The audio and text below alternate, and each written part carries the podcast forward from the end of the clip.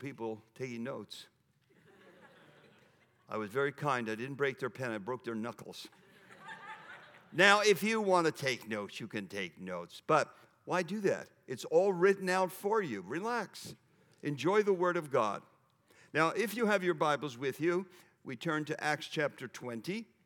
I said to you last night, this is a very unusual passage. It's the only passage in the New Testament in which the apostle directly exhorts and speaks to the elders of the church. There's really nothing else like it in the New Testament. We'll start at verse 25 for our first message. Verse 25 And now behold, I know that none of you among whom I have gone about preaching the kingdom will see my face again. Now, that is a key phrase that sets the tone for what follows. Actually, it sets the tone for the entire uh, address. You will not see my face again. Therefore, I testify to you this day that I am innocent of the blood of all, for I did not shrink from declaring to you the whole counsel of God. Now, the exhortation. Pay careful attention to yourselves and to all the flock in which the Holy Spirit has made you overseers to care for the church of God, which he obtained with his own blood.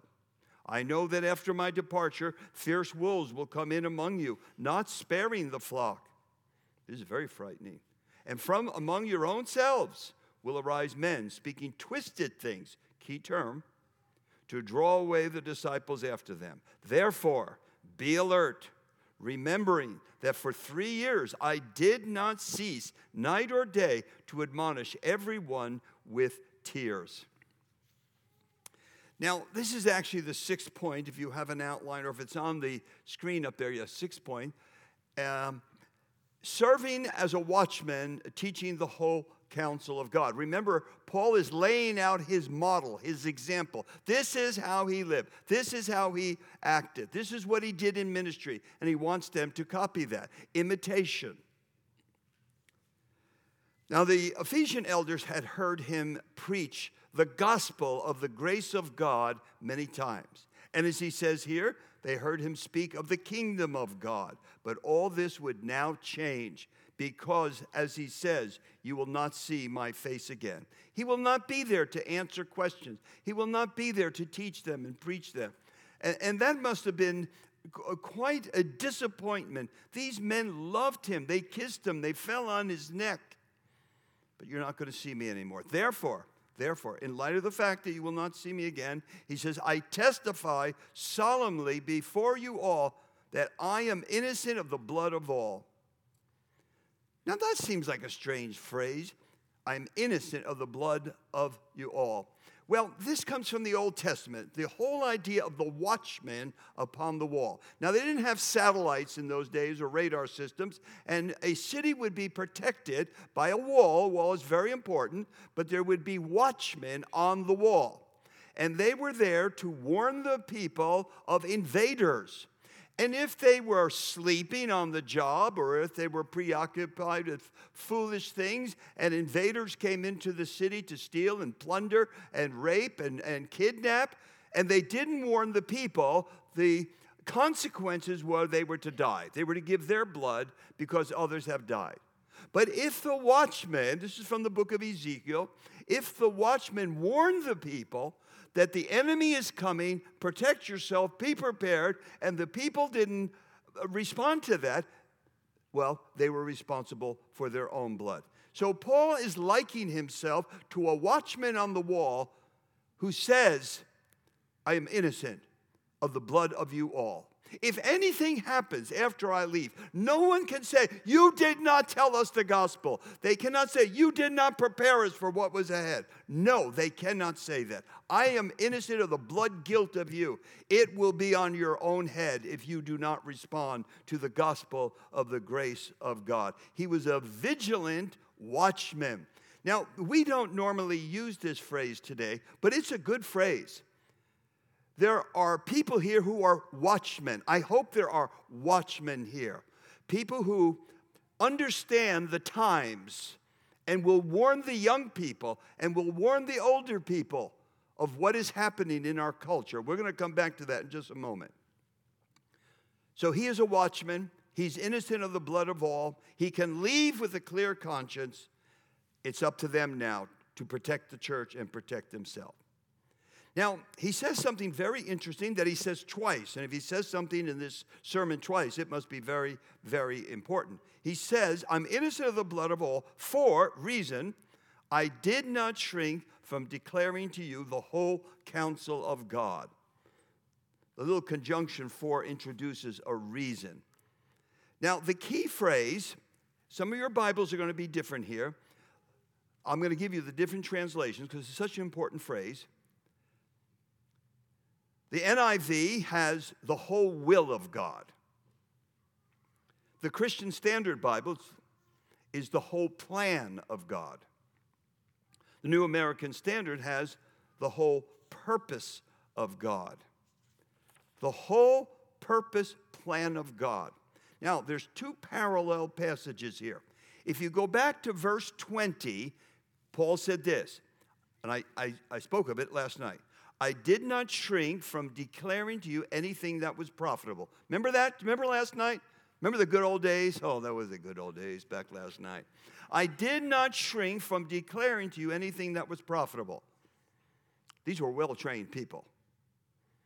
There was going to be no surprises when Paul left. Oh, he didn't tell us this. And of course, I said to you, the false teachers will come, and the first thing they'll say is, Well, Paul didn't give you the whole gospel. We'll give you the whole gospel. You have to follow the Torah. You have to be circumcised. This is the whole gospel. He didn't tell you that. No, no, no. Paul said, I didn't hold back anything. You have everything I received from Christ. Now, parallel statement, verse 27 I did not shrink from declaring to you the whole counsel of God. He says basically the same thing, but it's the whole counsel of God that is very, very interesting. Paul was thorough in declaring God's plan. These men had the best theological education conceivable by the greatest teacher outside of Jesus Christ. They were prepared so he could say, I'm innocent.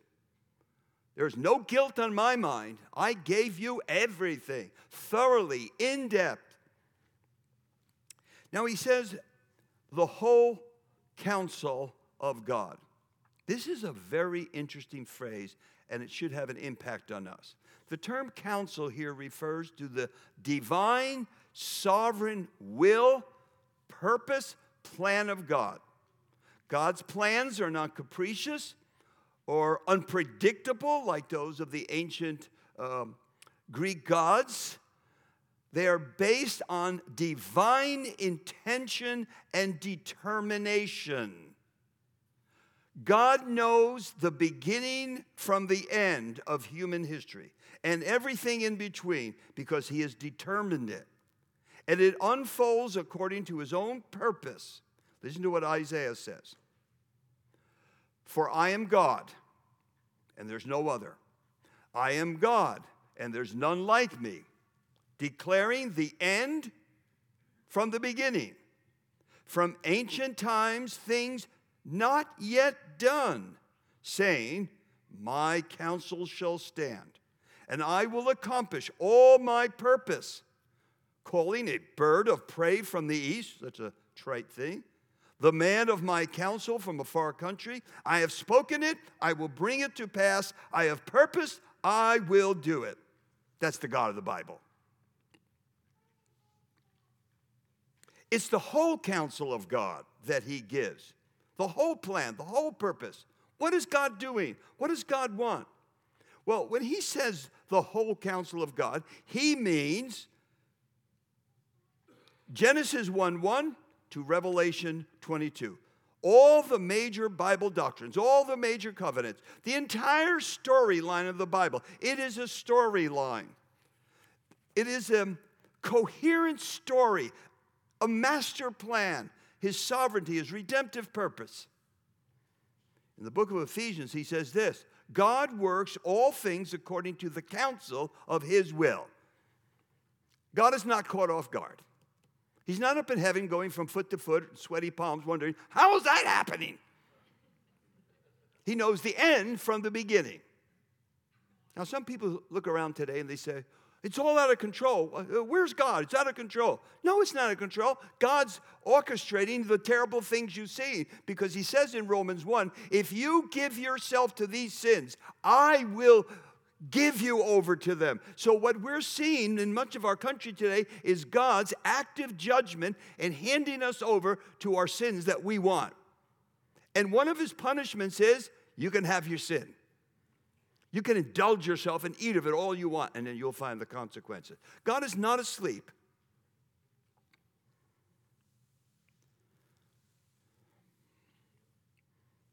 You know, we have a very serious problem today, and I call it the secular tsunami. It's, a, it's different than the secularism of 40 years ago. It's a new kind of secularism. Very aggressive, very militant, very hateful. As a result, the Bible is for many people, Christian people, a foreign book. They really don't know Genesis 1 1 to Revelation 22. They don't see how the storyline develops. They don't understand progressive revelation. God is progress- progressively revealing himself in his plan of redemption. It's a foreign book. They don't know how the pieces fit together. We know this from many of the Christian colleges that when students come, they usually come from Christian homes, they give them these tests. And they'll put biblical names like Jeremiah, Abraham, and David, and they ask the students, put them in line. With Adam, you know, who came Abraham, who came next? Most of them can't even do that. Most of them admit they've never really read the Bible or they've just read portions of it. They are biblically illiterate. This is a tragic thing. Our young people know more about the stars of Hollywood and their movies than they do about the godly patriarchs of the Bible. In fact, there's something even worse. It's not that they don't even know it, it's that when they read the Bible, they're reading it through secular eyes, and it's pretty disgusting to them. All this killing and murdering, and what kind of God would do this kind of thing? They don't understand it. It doesn't fit through their grid, which has been determined by TV and movies and school. That's their philosophy. And then they have their Christian religion on the side, which they don't know very much about. This is a fact. Now, what does the watchman do? The watchman puts up the alarm. I hope in this church that you have the alarm set for our young people, junior high, senior high, that they are being taught what is secularism? What is humanistic secularism? Why are we different? Why do people hate what we believe? Why are we more and more outcasts? Why will it be, even now, but very shortly, some of our beliefs will be criminalized? We will not be able to get jobs unless we make certain affirmations of secular revolutionary sexual uh, a teaching. Someone needs to set the alarm and tell these young people and tell our, our seniors. I have a, um, a, a, chart in my, my basement, and it's actually where my office is. Shows you how humble I am. My wife's upstairs, and I'm in the basement. She, she says, Go to the basement. But that's actually very affectionate because she means go study. And she says, I'll, I'll let you free from now. But if you didn't know that, you'd think, boy, what? She's a harsh woman. But go to the basement. Okay. All right, but in, in my basement, I have this sign. If we don't teach our children to follow Christ, the world will teach them not to. The pressure, the pressure, the cultural pressure on all of us is horrendous today. Secular society is just crushing us with their beliefs. Now, for those who are over 50, it's not a big deal because they're not going to change our mind. They're not going to change my mind. I just laugh at the foolishness of what I see today and the horror of what will be the consequences. But when you're young, you're impressionable. You're forming your thought life. You're, you're forming who you are, what you're going to follow. They're very impressionable, and the world is smart. They're very smart. Do you know, do you know why they're so smart? They got the devil behind them. The doctrine of demons they have behind them. And they're very bold and very brave, very intimidating. We need watchmen. We need watchmen. Every parent should be a watchman, a watchman. And this is why I really, really encourage young people every day, because the world has at them most of the time, you must open the Word of the Lord and read the Word of the Lord so that it determines your thinking pattern. Romans 12, 1 and 2, so important today. Do not be conformed to this world. Did you hear what I said? Do not be conformed to this world. That's the big problem young people have. The world is trying to conform them to their way of thinking.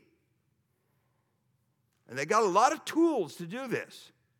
Do not be conformed to this world, but be transformed by the renewal of your brain, your mind, that by testing you may discern what is the will of God, what is good and acceptable and perfect. Many young people don't know that. So, he closes this section with declaring, I did my job. So thoroughly that I'm innocent of your blood. If this church goes to pot, if you elders don't do the job, you cannot turn and say, I didn't prepare you. I prepared you. We already read the things he did to prepare them. Now we turn in this sermon to the exhortation and warning. We come now to a direct exhortation. It's what he wants to say to them. He's held up now his example. Follow my example. Be imitators of me because I'm imitators of Christ. We're all following someone. Now, he has taught these elders the whole counsel of God. But if they are not vigilant, they could still be deceived and led astray by the master of deception, the arch enemy of the church of Jesus Christ, the false teacher. So, although he taught them, they better stay awake. And so that, that's the exhortation. Let's look at the first exhortation. Pay careful attention to yourselves and to all the flock. Now, I cannot overemphasize this passage. The emphasis, the theological and practical importance, this is an apostolic, prophetic charge. And history demonstrates what has happened to the Christian church when it does not follow this charge. Pay careful attention to yourselves and all the flock. Wake up, be vigilant, open your eyes, open your ears, be awake. He'll tell you why in a moment. This is a very, very important passage. In fact, I would say this passage is a, a, key to church history. When people have not followed what Paul said here, the false teachers take over. We have a real enemy, you know. There's a real war going on. If you don't know about it, read Ephesians chapter 6. We're at war with cosmic powers, the forces of darkness in heavenly places. Pretty serious. Now, the first thing he says is pay close attention to yourselves. You could translate this pay strict attention to yourselves.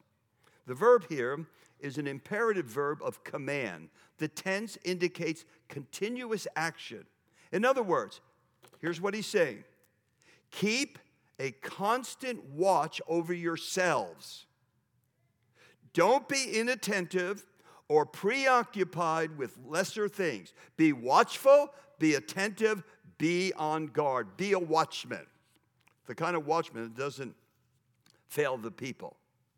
Now, don't miss the order of business here. It'd be very easy to miss this. Normally, when we come to this passage, we skip right over to pay strict attention to the flock. We think that's the big, the big command. But that's not what he says. Did you see what he says? Pay strict attention to what? Yourselves.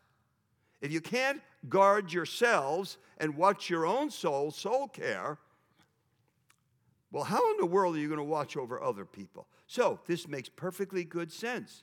Be attentive to your own spiritual growth, your daily walk with Christ, your moral integrity, your biblical and theological beliefs. This is soul care, self watch, self shepherding. Richard Baxter, one of the great Puritan writers in his book, Reformed Pastor, which means reform of the pastors of his day, which were becoming very lazy and inattentive to the flock. So, what he means by reformed pastor, the name of his book, very famous book, the pastors need reformation. They need to get back to Acts 20. That was one of his major points. Get back to Acts 20. So, here's what he writes Take heed to yourselves, because the tempter will make his first and sharpest attack on you, the leaders. He knows what devastation he is likely to make among the rest if he can make the leaders fall before their eyes. And my, oh my, have we seen a lot of that in the last 10 years, an extraordinary amount. He has long practiced fighting neither against great nor small comparatively, but against the shepherds, that he might scatter the flock. Take heed then, for the enemy has a special eye on you. You are sure to have his most subtle insinuations, incessant solicitations, and violent assaults. Take heed to yourself, lest he outwit you. The devil is a greater scholar than you are, and a more nimble disputant. And whenever he prevails against you, he will make you the instrument of your own ruin. Woo! I guess he got that right. Take down the shepherd, and the sheep fall. That's why we have to understand there is really such a thing as spiritual warfare. It's real. And if you don't believe it, go to Ephesians 6, verse 12. And there, Paul's, here's something very interesting, just came to my mind. Ephesians 6:12, you have um, Paul speaking about uh, we war against authorities, against the cosmic powers over this present darkness, against spiritual forces of evil in the heavenly places. This is pretty awesome. Here's something very interesting.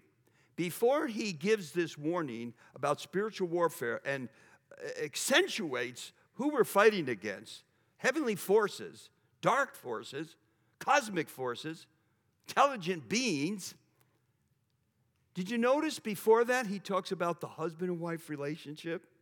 He talks about children parent relationship, master servant relationship. He goes through all these relationships and then he goes to spiritual warfare. Because you know what? One of the first things the devil wants to do is ruin your marriage. If he can divide your marriage, divide your family, he's, he's created great confusion and he has hurt many people. And I want to tell you this I have no question that the, the devil goes after the men. If he can destroy the male, destroy the man, in many senses, he destroys the whole family ultimately.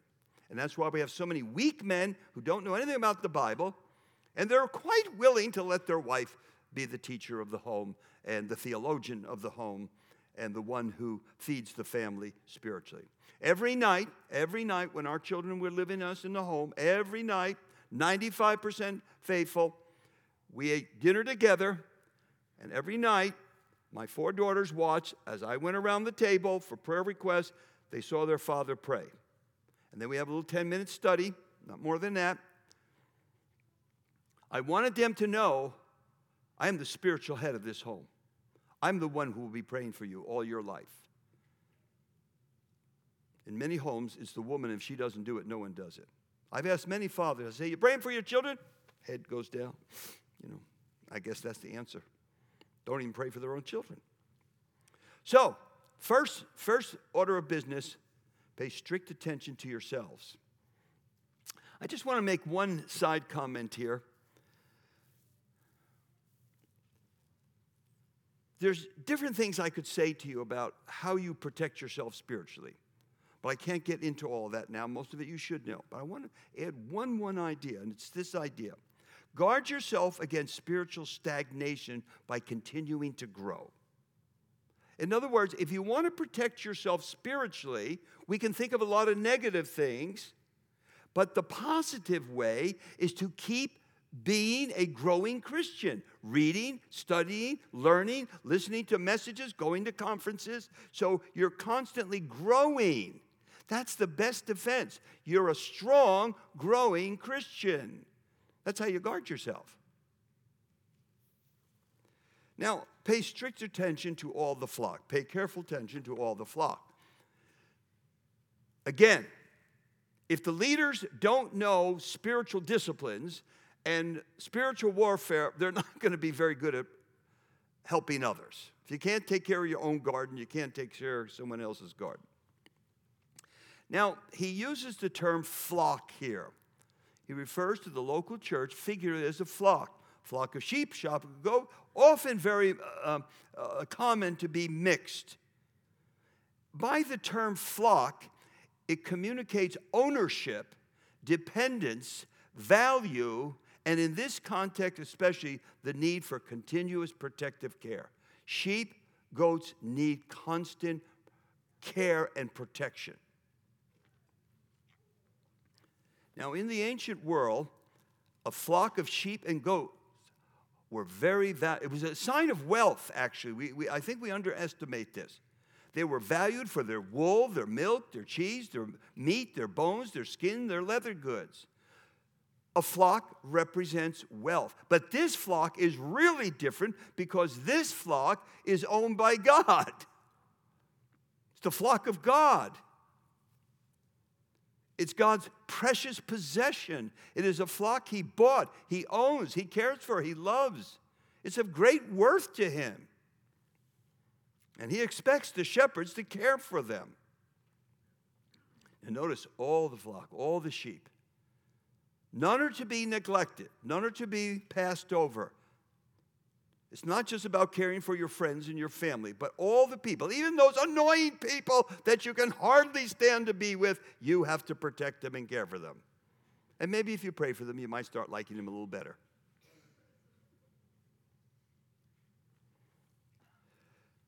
Now, this command is so important that he now gives four reasons why you must guard the flock and guard yourself.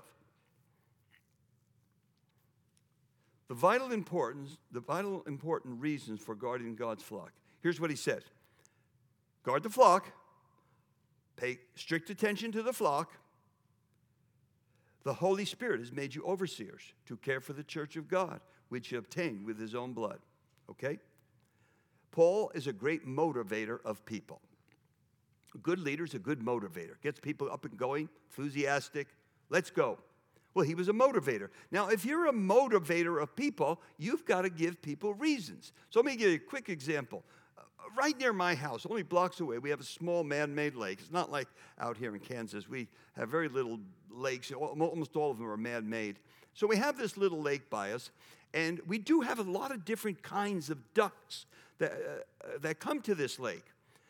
And they have a big sign up, and the sign says, Don't feed the ducks. And here's, there's people out there with bags of grain, they're feeding the ducks. No one watches the sign. So the city fathers got real smart. They said, let's give them some reason. So they changed the sign, don't feed the ducks, and then they listed uh, bullets why you should not feed the ducks. You hurt their digestive system, you're giving them the wrong food, uh, they won't eat the kind of food they should eat, and they listed all these reasons. Well, guess what happened? People didn't go feed the ducks anymore. You see, even the police couldn't stop them. But once people got reasons, well, that's what Paul's doing here care for the flock of God. Let me give you the reasons now. That will motivate you. There are four basic reasons. Number one, the Holy Spirit's appointment. It was the Holy Spirit of God who made them overseers for the purpose of shepherding God's flock. This is a pretty important reason. You do the job because the Holy Spirit's behind it. The Holy Spirit made you to do this. It was the Spirit's doing, the sovereign Spirit's empowerment and motivation and giftedness. So they would do the job. In other words, divine placement, initiative, and design. It wasn't the church, it wasn't the apostles, it wasn't the missionaries, it was the Holy Spirit who placed them to do this job. And you better listen to the, the Spirit. In fact, the only men we want as leaders and pastors of our church are people that the Spirit of God has put in their heart to do this. You know, people have often want to get into leadership eh, for very bad reasons. Some people are egomaniacs and they feel they need to uh, be in control. Some people are control freaks. Other people have completely misconceptions of who they are. And so you will have people push their way into leadership. And, and some people may be very charismatic. You might say, oh, that's a natural leader. But God, the Holy Spirit, didn't send him. The Holy Spirit of God gives the desire, the motivation, the love, the strength, the gifting to do the job. And those are the people we want. And you have every right to say no to someone that you cannot see the Spirit of God working in their life to place them in the position of oversight of your church. You have every right to say, I do not see any evidence that God the Holy Spirit is working in this man's life. It's, it's self motivated. Now, the Holy Spirit placed them, set them, appointed them as overseers. Now, I, I just want to make a, a brief comment. We could talk a lot about this. He calls the elders of the church, right? But then he says the Holy Spirit doesn't say major elders. I would think he would say that because he already said he called the elders, summoned them, and then he says he made you overseers. So this is one proof out of others that overseers and elders are the same group of people with two different names. Now, the two different names have a purpose. Each name of this group of people, a plurality of elders, a plurality of overseers, has a different uh, emphasis and, and function. In fact, overseer stresses function, elder emphasizes dignity, personhood. So, the word overseer, a very common word in the ancient world, conveys the idea of someone who watches over.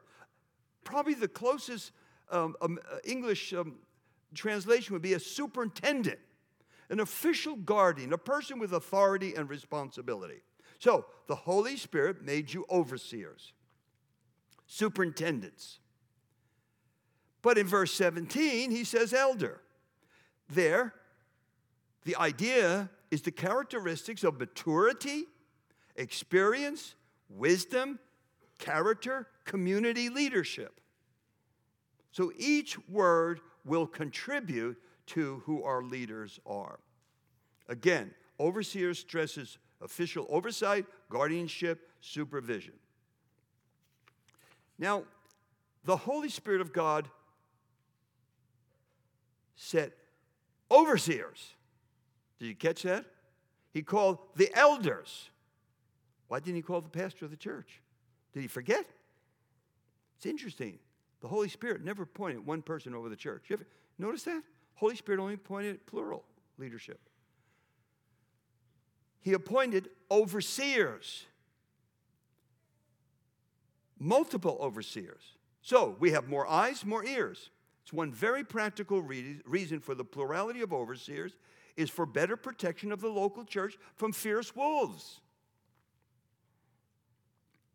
This is a biblical doctrine. It was lost for many, many years. It's being revived more and more that the church should be led by a plurality of elders, plurality of elders, uh, overseers. There's no proof of one person running a local church. Acts 7, uh, 14, uh, 23. Paul and Barnabas started those first churches. They appointed a, a, a body of elders, a council of elders. Now, among the elders, there's diversity of giftedness and calling, but a church should be run by a plurality of overseers. Now, the Holy Spirit Himself appointed these elders as overseers for a purpose, an express purpose, and that is to shepherd the church of God, or, really contemporary, to pastor the church of God. Now, I'm using the English Standard Version, and I don't know if the translators went out for a cup of coffee, whether they just were just worn out at the end of the day and they just wrote down what that came to their mind, but they made a big mistake here.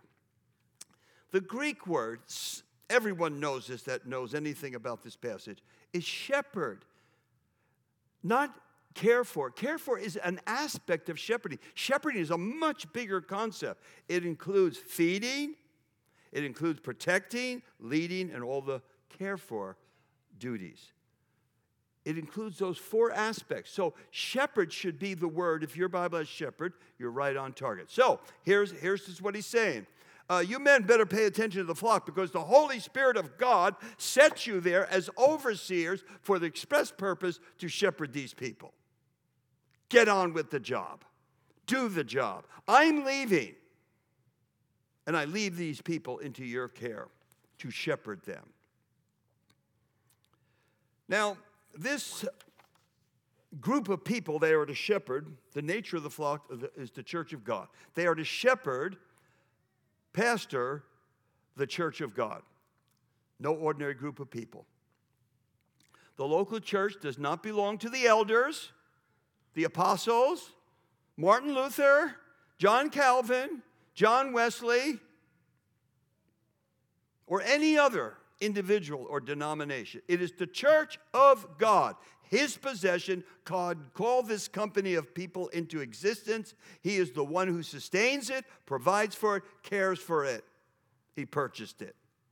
It's the church of God. That's how important these people are. Then, very similar, he goes on to say the immense value of the church of God. They are to shepherd the church of God, the church that belongs to God, his possession, which he obtained with his own blood. Or we can translate it, the blood of his own one. That's much better, Jesus Christ. The blood of his own one. Now, listen to what he's saying there. You are to care for these blood bought people. He bought these people with the blood of his own one, the Lord Jesus Christ. Dr. David Gooding says this With this, we touch the mainspring of all true defense and shepherding of the church, the cost at which God bought it.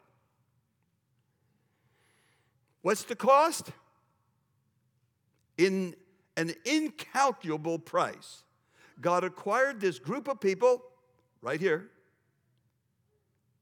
by means of the shed blood of his one and only Son, Jesus Christ. By blood the apostle means death, but he means much more than death.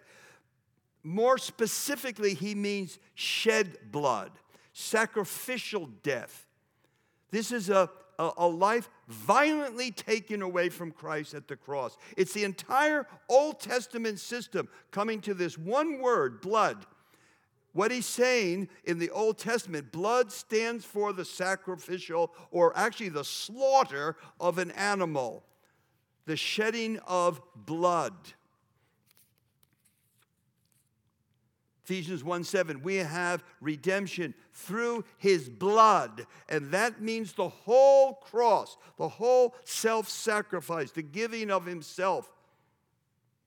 1 Corinthians 5 7, Christ, our Passover lamb, has been sacrificed. That's what he's talking about a sacrificial lamb. Isaiah puts it this way He was pierced for our transgressions, he was crushed for our iniquities. Like a lamb that is led to the slaughter, so he opened not his mouth.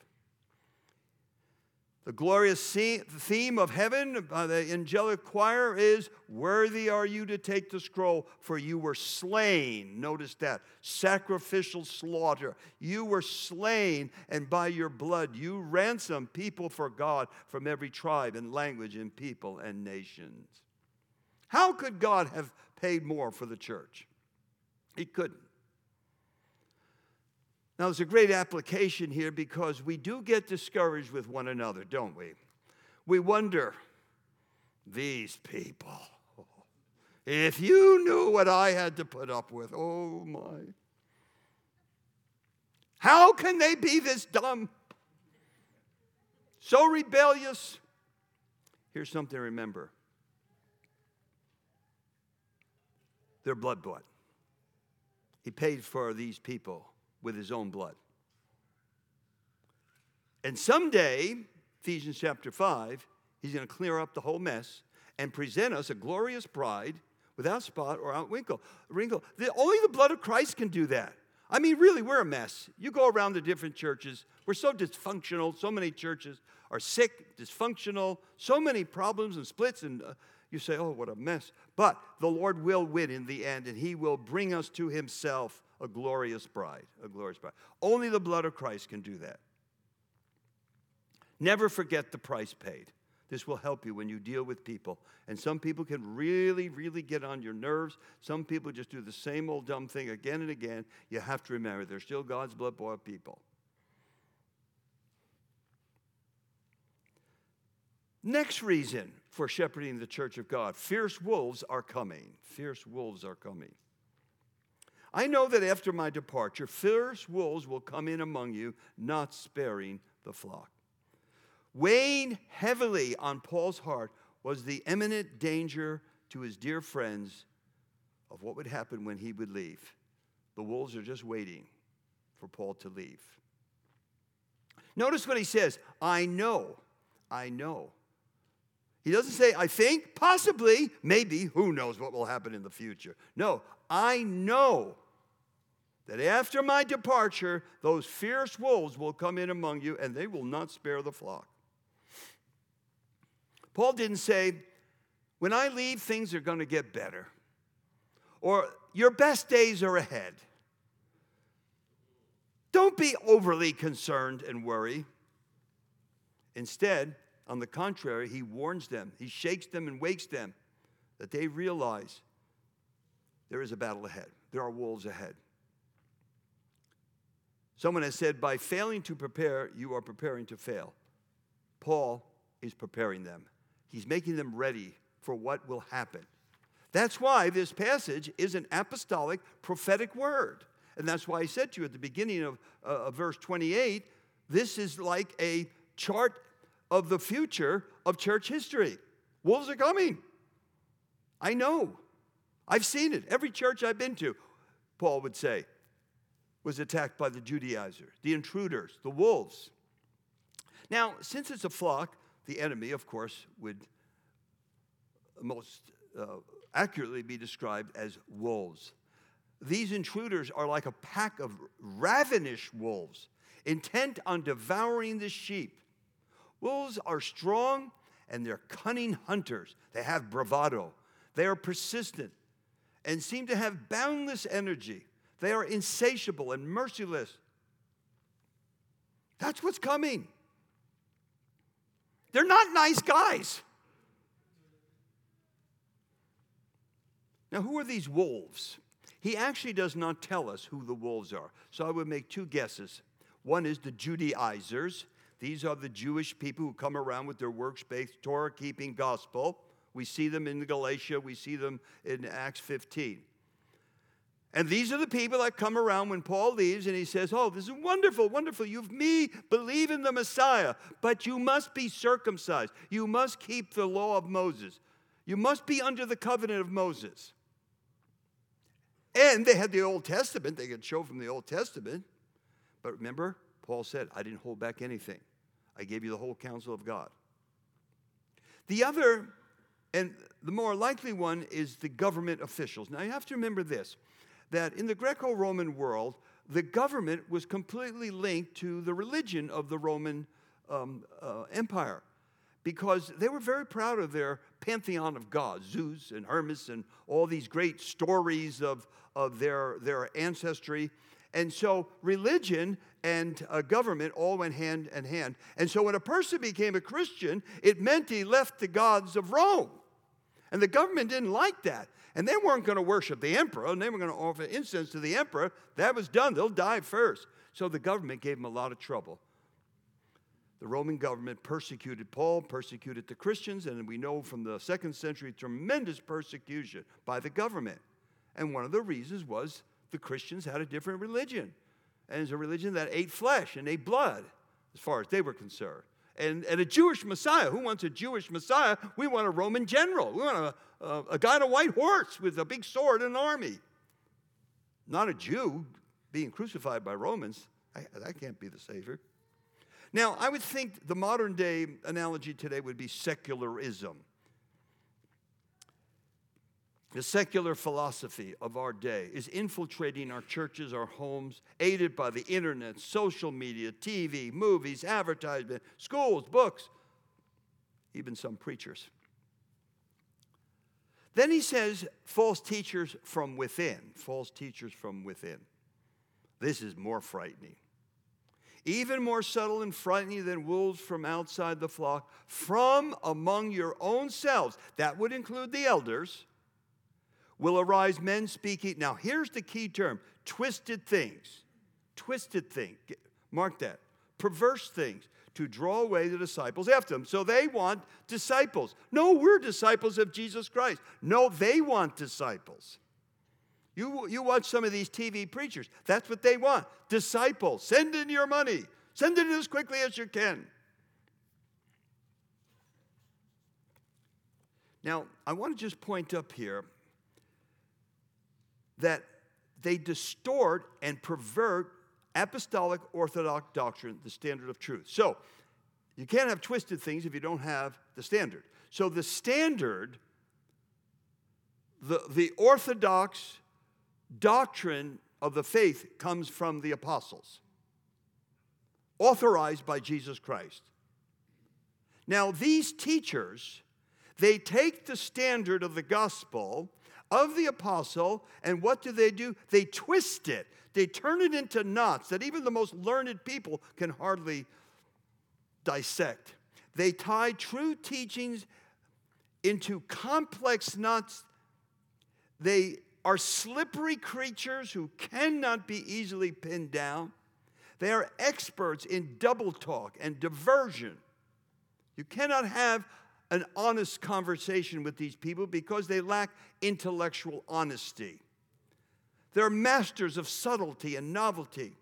False teachers mix truth with error. They confuse people with half truths and complex ideas. And behind it all is the evil one himself, the master of distortion.